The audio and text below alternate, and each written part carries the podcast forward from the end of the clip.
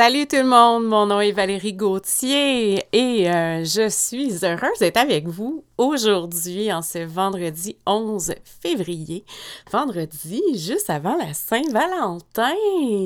Aujourd'hui, c'est ce qu'on va parler. On va parler de l'amour, on va parler euh, de Saint-Valentin, à quoi représente euh, la Saint-Valentin pour vous en 2022. Hein? donc, est-ce une une fête euh, commerciale? Est-ce pour vous un moment privilégié pour vous euh, dévoiler votre amour et pour vous démontrer à quel point vous aimez l'être cher? Alors, j'aimerais ça vous entendre, j'aimerais ça savoir qu'est-ce que la Saint-Valentin pour vous? Et euh, aujourd'hui, euh, durant toute l'émission, je vais prendre vos demandes spéciales sur euh, vos chansons que vous aimez entendre en lien avec la Saint-Valentin et l'amour. Et vous n'avez qu'à vous à vous connecter à, mon, à ma page Facebook Allez hop la vie et je prendrai vos demandes spéciales que je ferai jouer de, tout au cours de l'émission dans la prochaine heure. Bon, quand on parle d'amour, bien entendu, c'est large, l'amour. Donc, euh, quand on parle d'amour, euh, d'emblée, on va penser à l'amour entre les amoureux, hein, l'amour en couple. Mais moi, vous savez, euh, l'intervenante en moi va vous parler également d'amour de soi.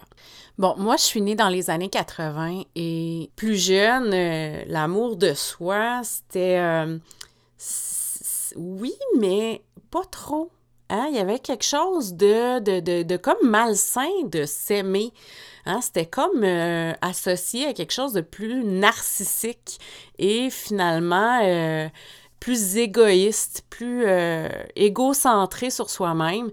Donc, c'était plus ou moins valorisé à l'époque, dans euh, mon époque à moi. Là, je suis pas, bon, je suis pas si vieille, mais quand même. Euh, moi, apprendre à m'aimer, apprendre à reconnaître mes qualités, la valeur que j'avais, ça a été quand même un cheminement qui est apparu un peu plus tard, donc euh, vers l'âge adulte, où est-ce que ce parcours-là, hein, qui puis c'est un parcours là, euh, d'apprendre à s'aimer soi-même et sans se sentir, et pour moi c'était le défi, sans me sentir coupable, hein, sans avoir honte de euh, m'aimer moi-même, sans me sentir comme étant euh, c'est ça, prétentieuse ou euh, euh, donc de, de, reconnaître, de connaître mes qualités, être capable de les nommer, être capable de dire ouais, c'est vrai, j'ai du talent là-dedans. Puis être capable d'entendre les qualités que les gens me donnaient. J'avais de la misère avec ça. puis je vous avoue, j'en ai encore. Là. Tu sais, quand les gens me disent Ah, t'es bonne, euh, ah, c'est beau ce que t'as fait, j'ai comme tendance à faire. Oh oui, non, non, j'ai botché, là, tu sais, j'ai fait ça euh, sur le fly. Euh.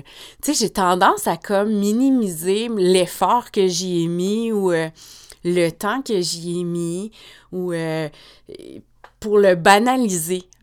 Puis euh, c'est drôle, hein?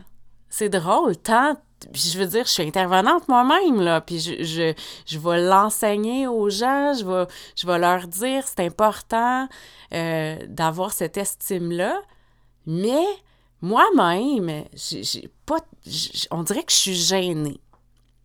Fait que je sais pas si vous êtes comme moi. Écoutez, appelez-moi euh, sur Facebook, allez hop la vie. Ça me fera plaisir de vous entendre. Honnêtement, euh, je veux savoir si je suis seule. Donc, euh, aujourd'hui, on va parler de ça. On va parler d'amour de soi. On va parler de l'amour dans le couple, c'est sûr et certain. Donc, qui sont ces couples heureux? On va regarder ensemble, euh, c'est quoi les, ingrédients requis pour euh, être dans un couple heureux? Puis aussi, ben écoute, j'aimerais ça savoir, euh, parce que là, on arrive dans le week-end de l'amour, le week-end de la Saint-Valentin. Qu'est-ce que vous faites à la Saint-Valentin? Qu'est-ce que vous allez faire durant votre week-end pour euh, vous démontrer à vous-même de l'amour, mais également à démontrer à l'être cher ou à votre famille ou les gens proches que vous aimez, euh, que vous les, justement, que vous les aimez. Donc, c'est quoi vos projets? Surtout là, en 2022, hein, Qu'est-ce qu'on fait dans un temps de confinement pour démontrer euh, notre amour? Avez-vous dû vous réinventer? Est-ce que vous allez au restaurant? Est-ce que vous avez dû prendre une réservation longtemps d'avance avec euh, toutes euh, les, mesures sanitaires qu'on connaît? Euh, allez, dites-moi, c'est quoi vos idées? On les prend, on les prend, on les veut. Fait que peut-être ça va donner des idées aux autres. Mais pour tout de suite, on s'en va en chanson avec Beyoncé, Crazy in Love.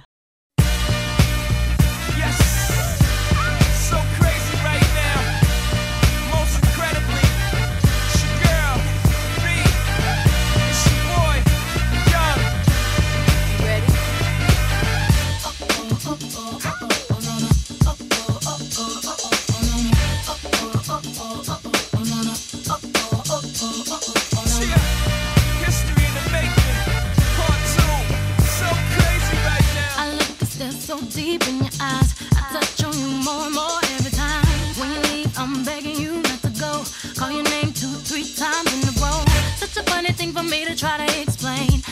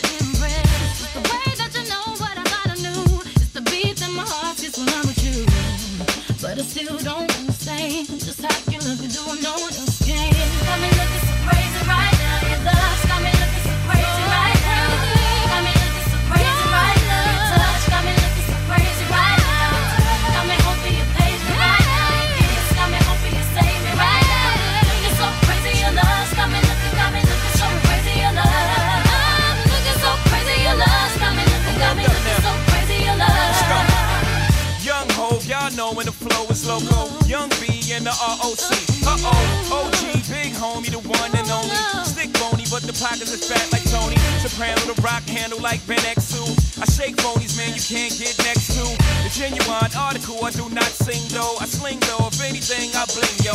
Star like Ringo, war like a Greensboro wreck. Crazy, bring your whole set. Crazy in the range, crazy in the range. They can't figure them out. They like, hey, is he insane? Yes, sir, I'm cut from a different cloth. My texture is the best firm chinchilla. I've been dealing the chain smokers. How you think I got the name over? I've been realer, the game's over. Fall back young, ever since I made the change over the platinum, the game's been a rap one. Got me looking my baby.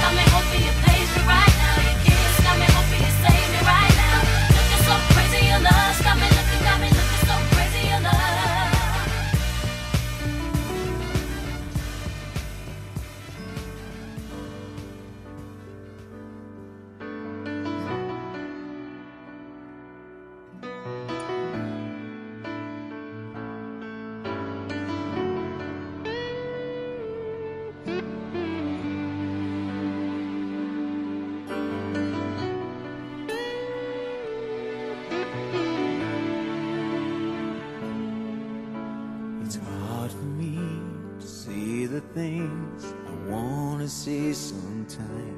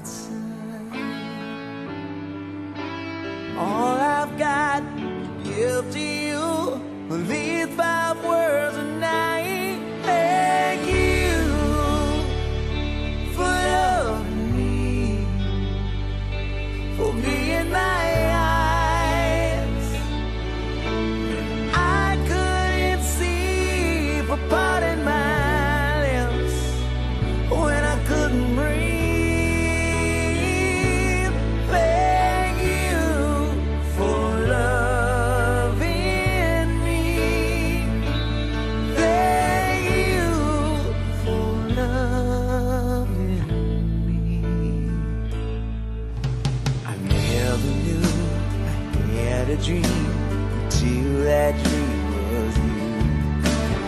When I look into your eyes, the sky's a different blue. Oh.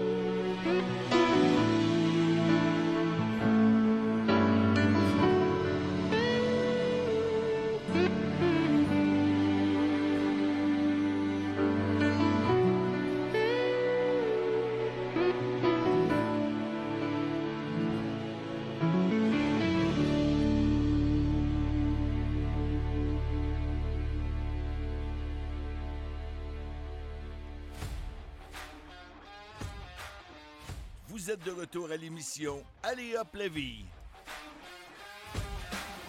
avec Valérie Gauthier.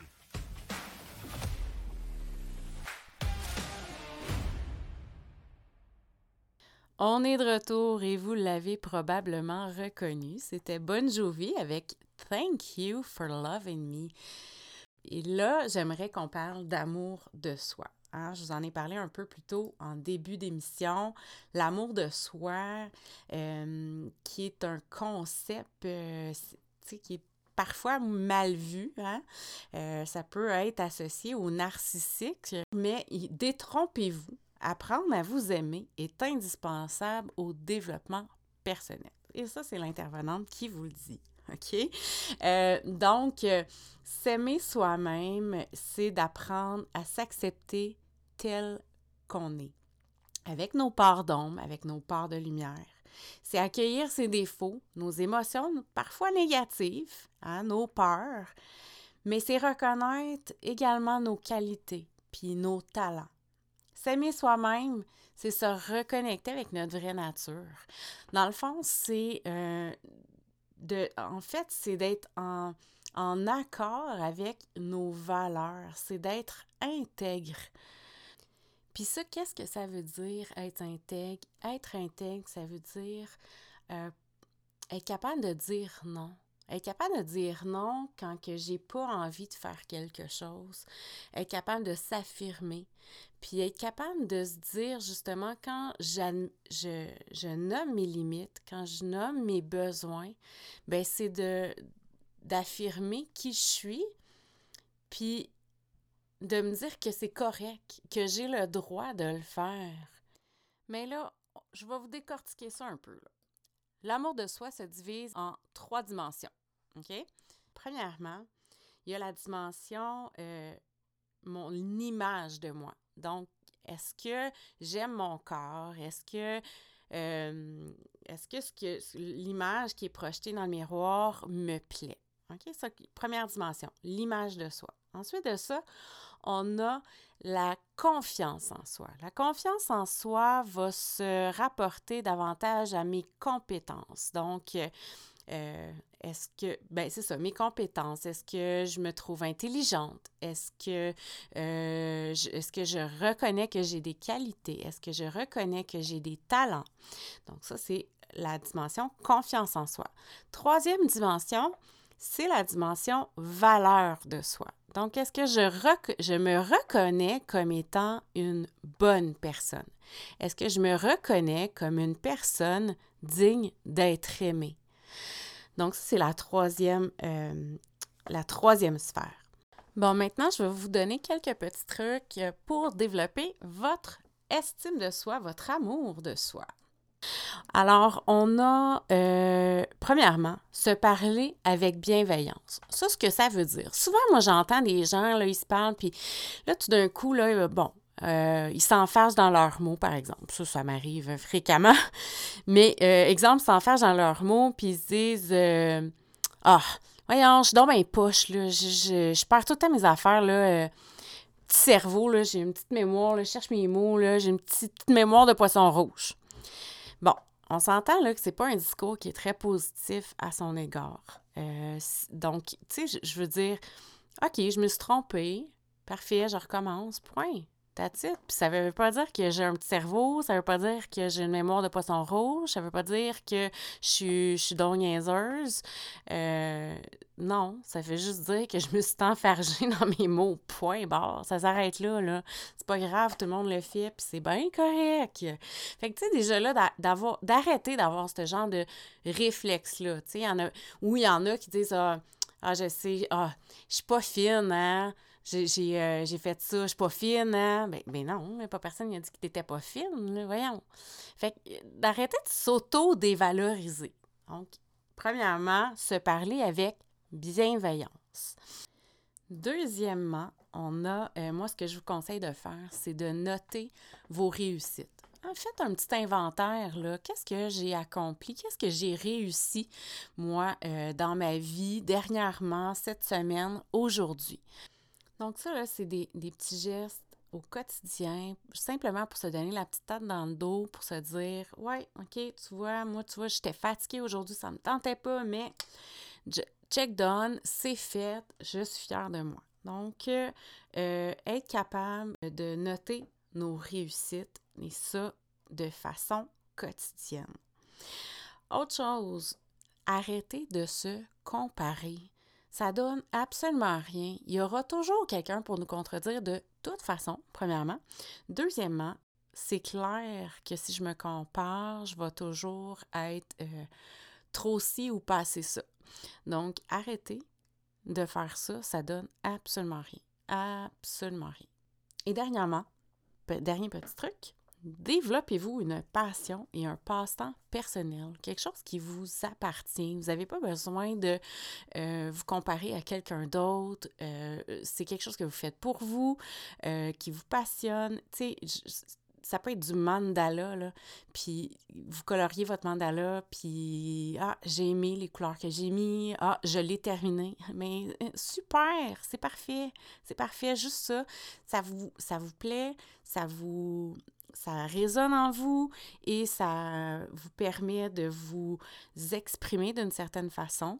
Et plus vous allez le faire, plus vous allez vous définir et euh, vous reconnaître comme étant l'être unique que vous êtes.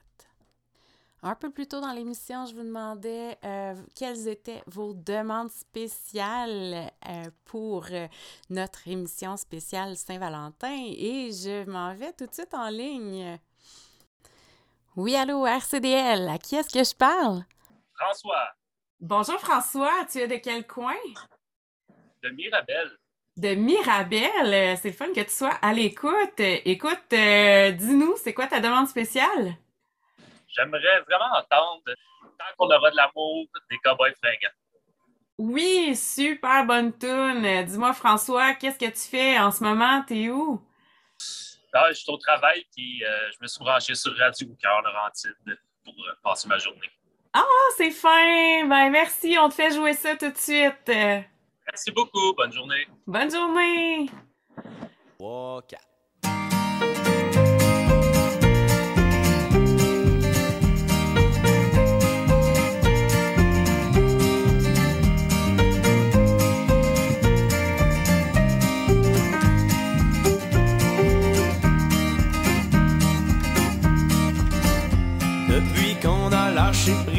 On voit de la couleur dans les ondes grises. Il y a du bon dans la froidure de novembre. Elle nous permet de nous coller plus ensemble. Sous une couette, tout nu pas de bobette. Tant qu'on aura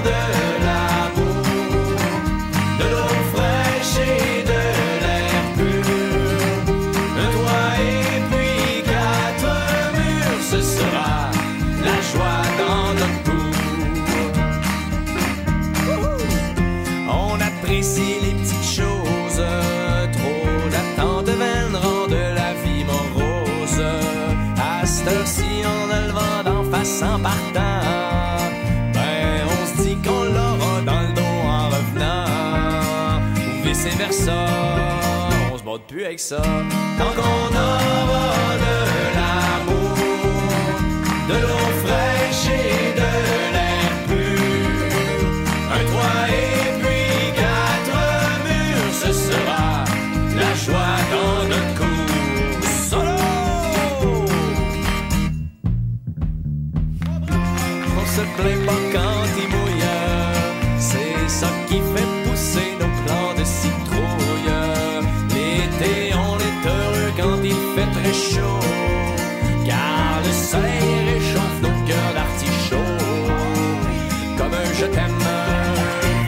Sam. A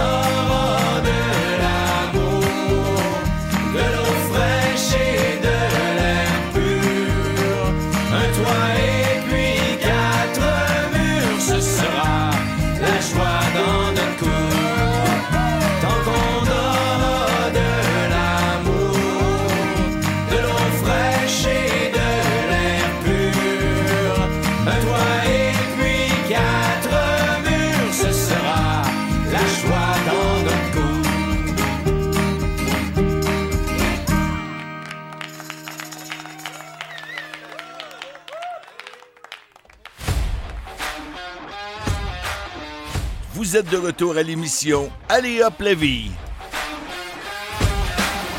Avec Valérie Gauthier.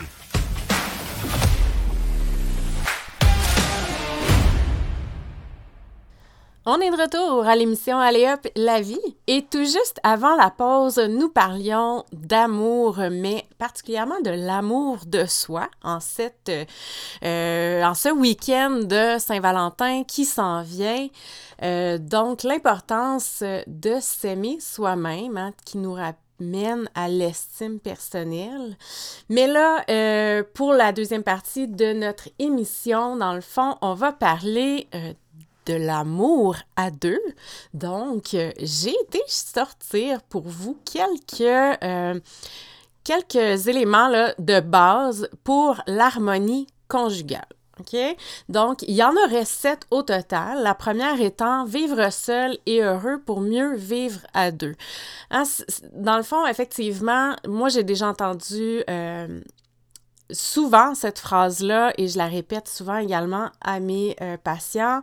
Dans le fond, euh, être en relation avec soi est la base. hein. Si on est capable d'être en relation avec soi-même et être bien, c'est signe qu'on est suffisamment mature pour être euh, en relation avec quelqu'un d'autre. Si on a de la difficulté à être, bien avec soi-même, ça risque d'être également difficile avec quelqu'un d'autre. Donc, euh, quand vous êtes à la recherche de l'amour, si vous recherchez un célibataire qui est heureux, euh, ben en fait, euh, c'est un, ça peut être un bon candidat là, pour le bonheur conjugal. Comme je vous disais, ça apporte la maturité émotionnelle. C'est des gens qui sont généralement plus responsables et euh, ils savent faire la part des choses entre passion et raison. Donc, c'est un premier, une première base. Deuxième base, la compatibilité du partenaire. Donc, on- la compatibilité, là, euh, ça va vraiment dans toutes les sphères. Donc, on parle de compatibilité euh, psychologique, bien entendu. Donc, les, hein, on- les, les ressemblances s'assemblent. Donc, euh, ce qui se ressemble, ça semble. Les contraires s'attirent, mais ça fait pas toujours bon ménage à long terme. Donc, euh, des gens qui pensent un peu de la même façon que nous, euh, c'est sûr que ça crée moins de friction à ce moment-là. Compatibilité également physique. Apparemment, selon une étude, les couples heureux seraient bien assortis physiquement en général. Donc, c'est intéressant. C'est intéressant, intéressant de savoir qu'il y a cette compatibilité-là. La, compati- la compatibilité sociale également. Ça, ça nous renvoie, dans le fond, euh, souvent, il va y avoir des meilleurs matchs entre, les, entre deux personnes qui sont d'une classe sociale semblable, euh, d'une même origine ethnique, euh, même religion, même niveau d'études. En fait, je veux juste apporter un bémol parce que euh, c'est pas une obligation, absolument pas, et on voit euh, de plus en plus de couples multiculturels et c'est très bien ainsi. Par contre, euh, quand on parle de, compatibilité, c'est c'est surtout que moins il y a d'obstacles, on va dire, tu sais, que ça soit une la barrière la langue, la barrière de culture, une barrière euh, au niveau de la religion. Donc, c'est sûr que euh, plus il y a de barrières, plus il y a d'obstacles, plus c'est difficile euh, à s'adapter. Donc, mais c'est pas impossible, absolument pas, là. C'est pas ce que je, suis en- train de dire, mais plus il y a d'harmonie, ou est-ce qu'on on, on est sur le même point tous les deux, ben c'est plus juste plus facile à ce moment-là. On parle également de compatibilité émotive, hein, selon le psychologue Guy Corneau, qu'on connaît tous. Les complémentaires vont s'attirer, exemple les femmes maternelles, hein, qui sont un peu plus euh, maternantes et gé- généreuses, ben, vont avoir tendance à attirer les hommes plutôt immatures. Euh, il y a également, je suis bien quand je suis avec toi et je suis bien quand je suis sans toi. Je n'ai pas besoin de toi pour me réaliser, mais je décide chaque jour de me réaliser avec toi et de t'aider à te réaliser avec moi, si tu le veux bien. Seuls les partenaires qui arrivent à cette maturité émotionnelle-là peuvent espérer former un couple heureux à long terme. Et euh, chose bien importante que M. Corneau nous apporte, c'est que les couples heureux ne sont pas fusionnels. Donc, c'est important de faire la différence entre, souvent on entend ça, hein, c'est ma douce moitié, euh, nous ne faisons plus qu'un, eh bien non. Hein? On est deux personnes et maintenant on est deux.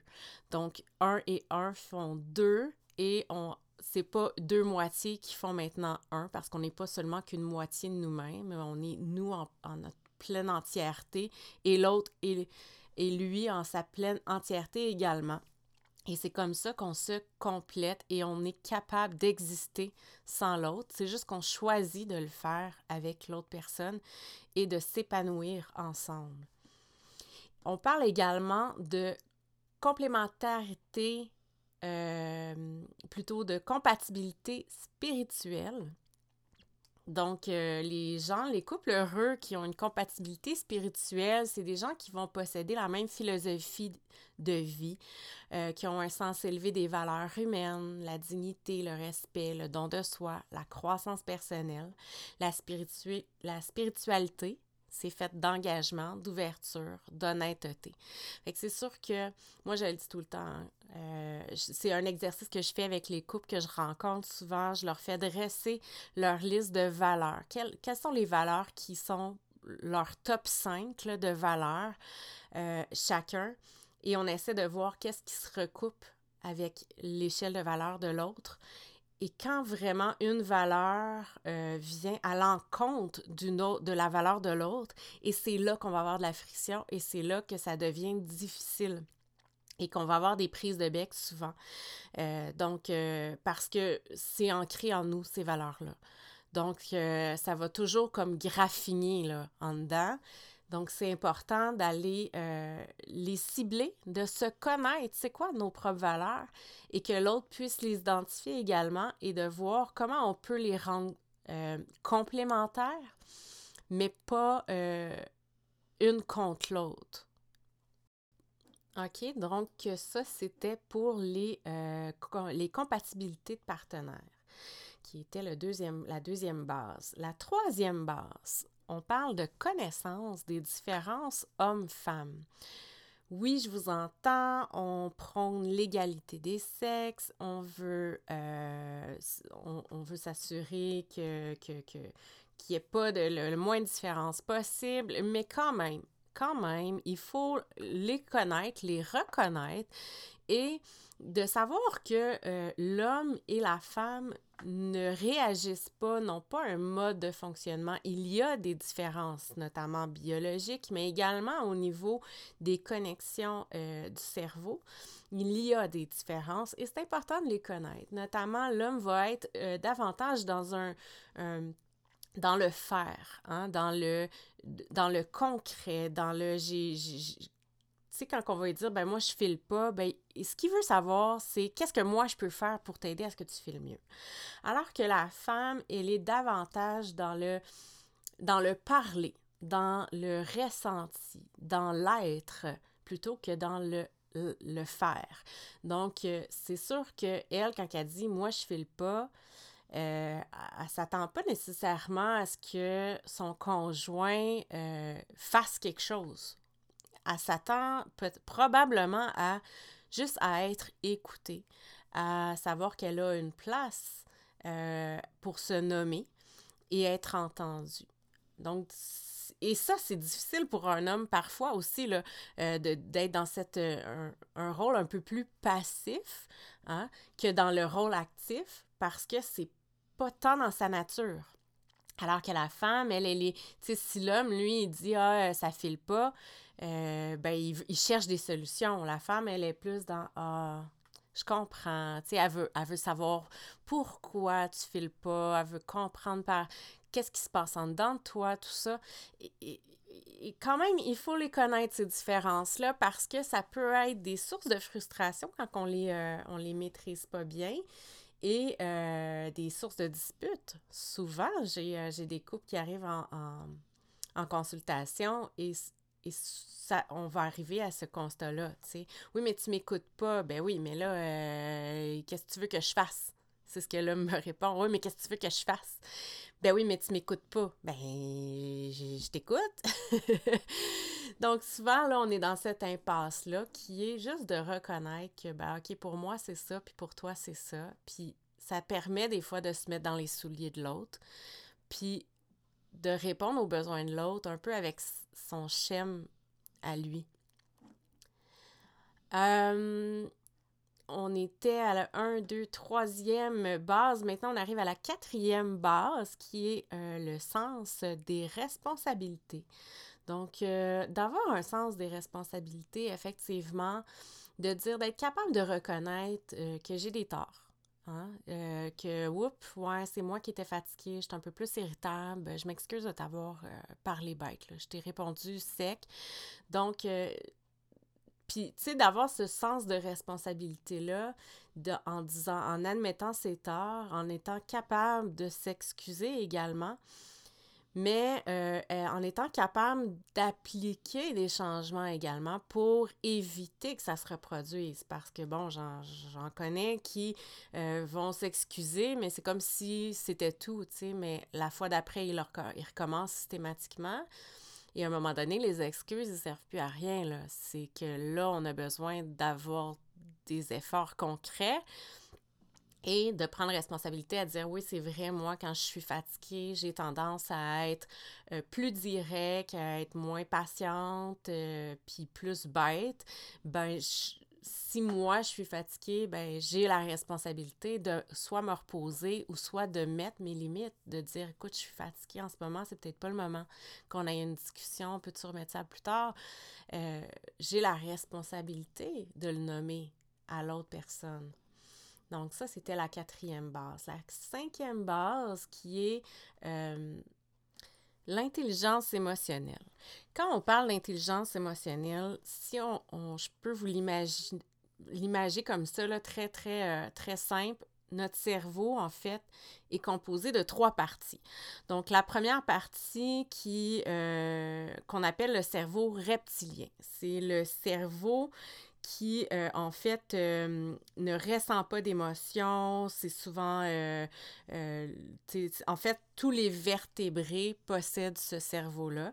C'est le cerveau qui a la capacité de détecter le danger. En fait, c'est le cerveau qui va avoir accès à l'instinct de survie. Donc, c'est le, premier cerveau, le cerveau reptilien. C'est le plus archaïque, disons, des, de- des cerveaux.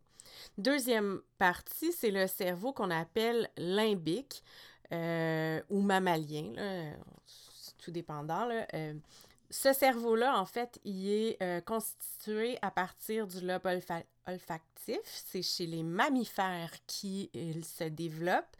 Et à travers ce cerveau-là, c'est là qu'on va avoir toute la gamme euh, d'émotions.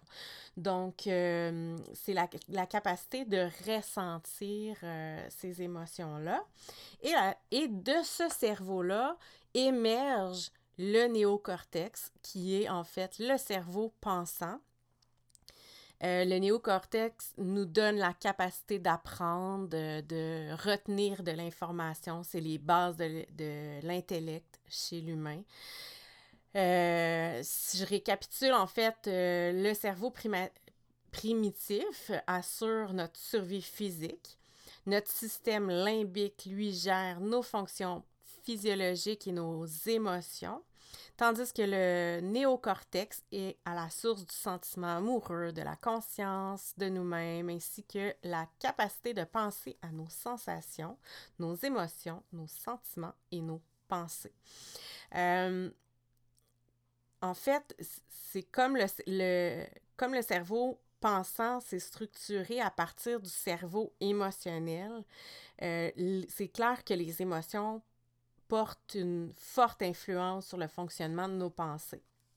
L'intelligence émotionnelle consiste essentiellement à la capacité de ne pas laisser les sensations et les émotions euh, des premiers, du cerveau reptilien et du cerveau mammalien, envahir nos pensées euh, et de diriger notre vie.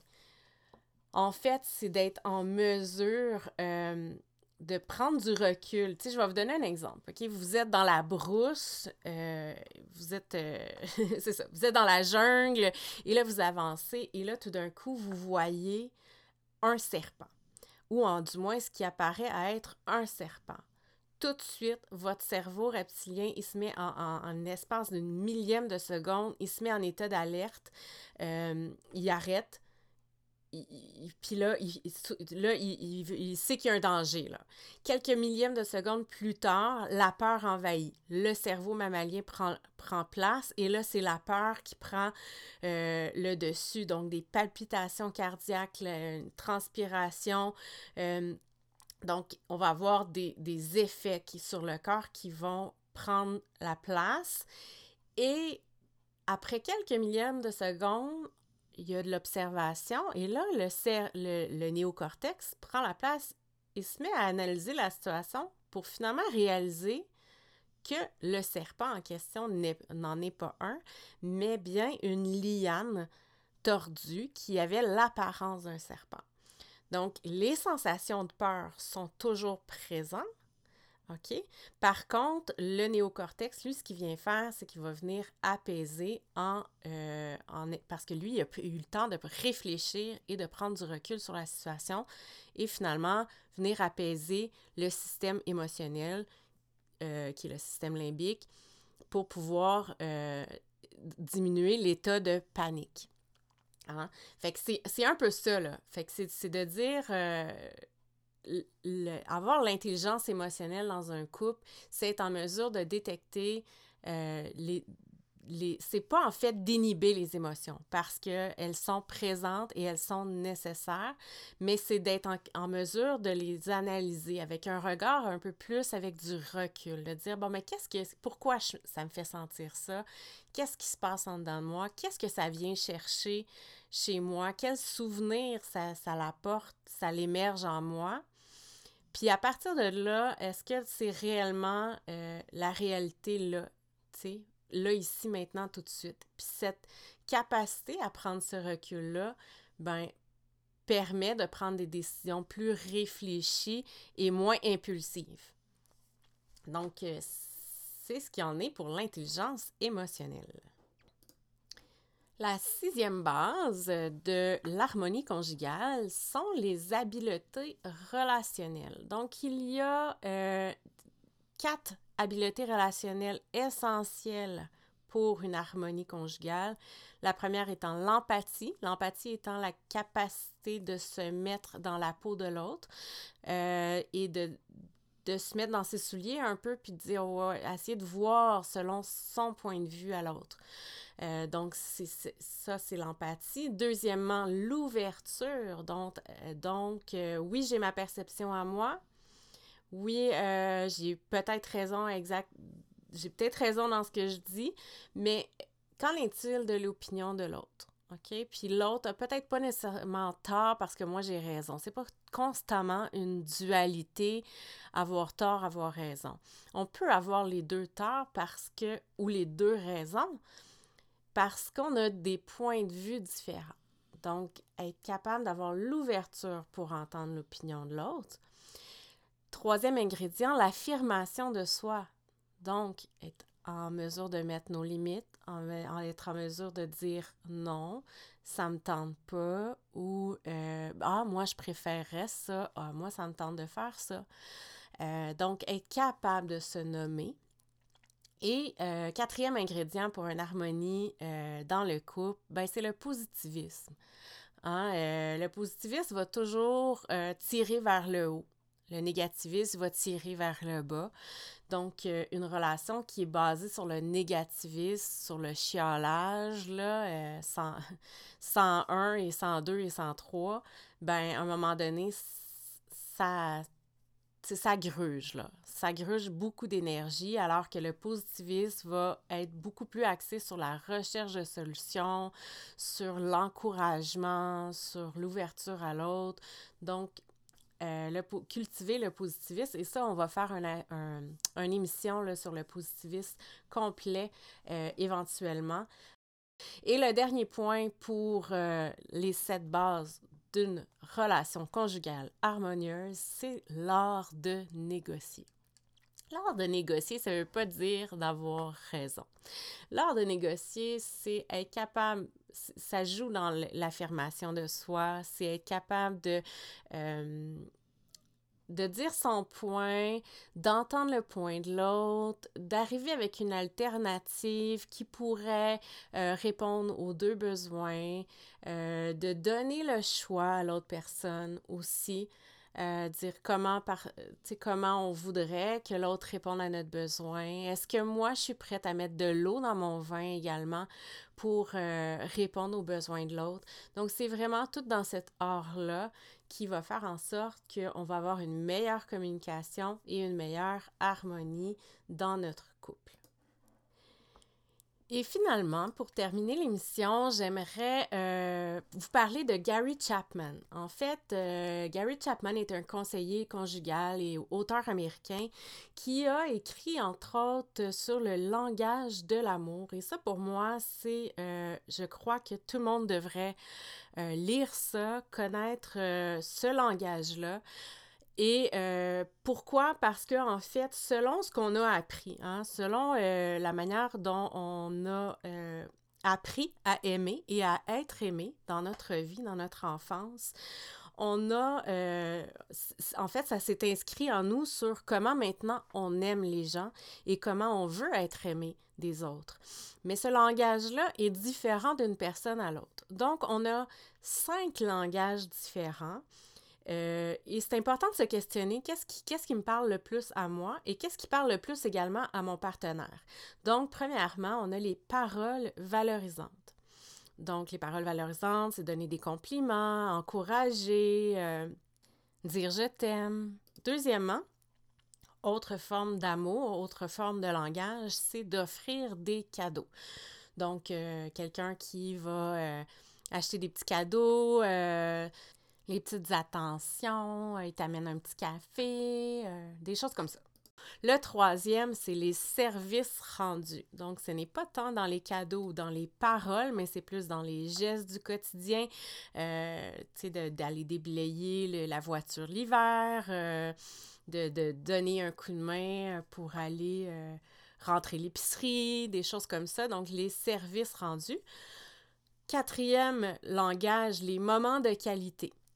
Donc, les moments de qualité ne sont pas nécessairement euh, longs, mais quand ils sont euh, présents, ils sont euh, tous là.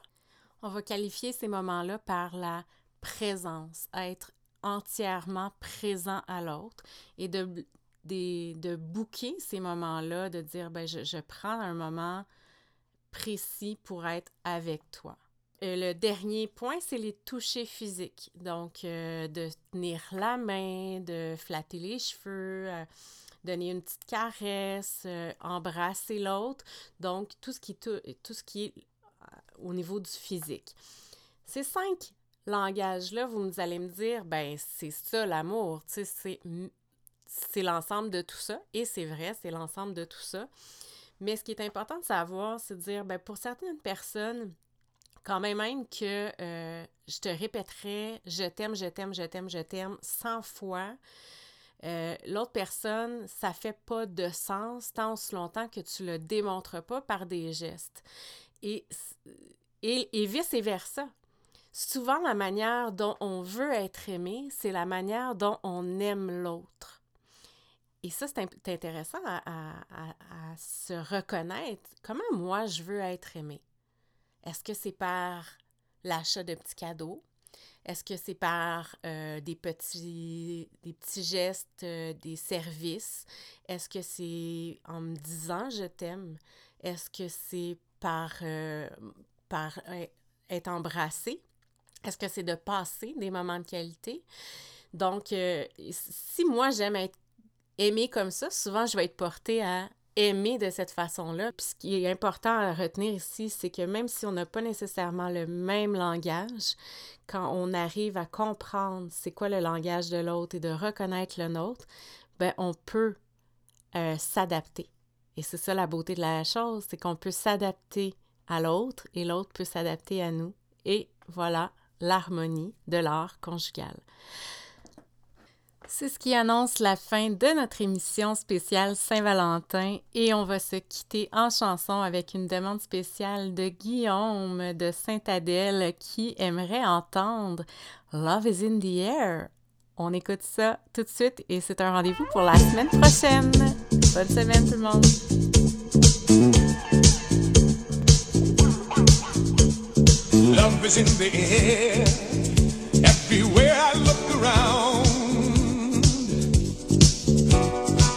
love is in the air, every sight and every sound.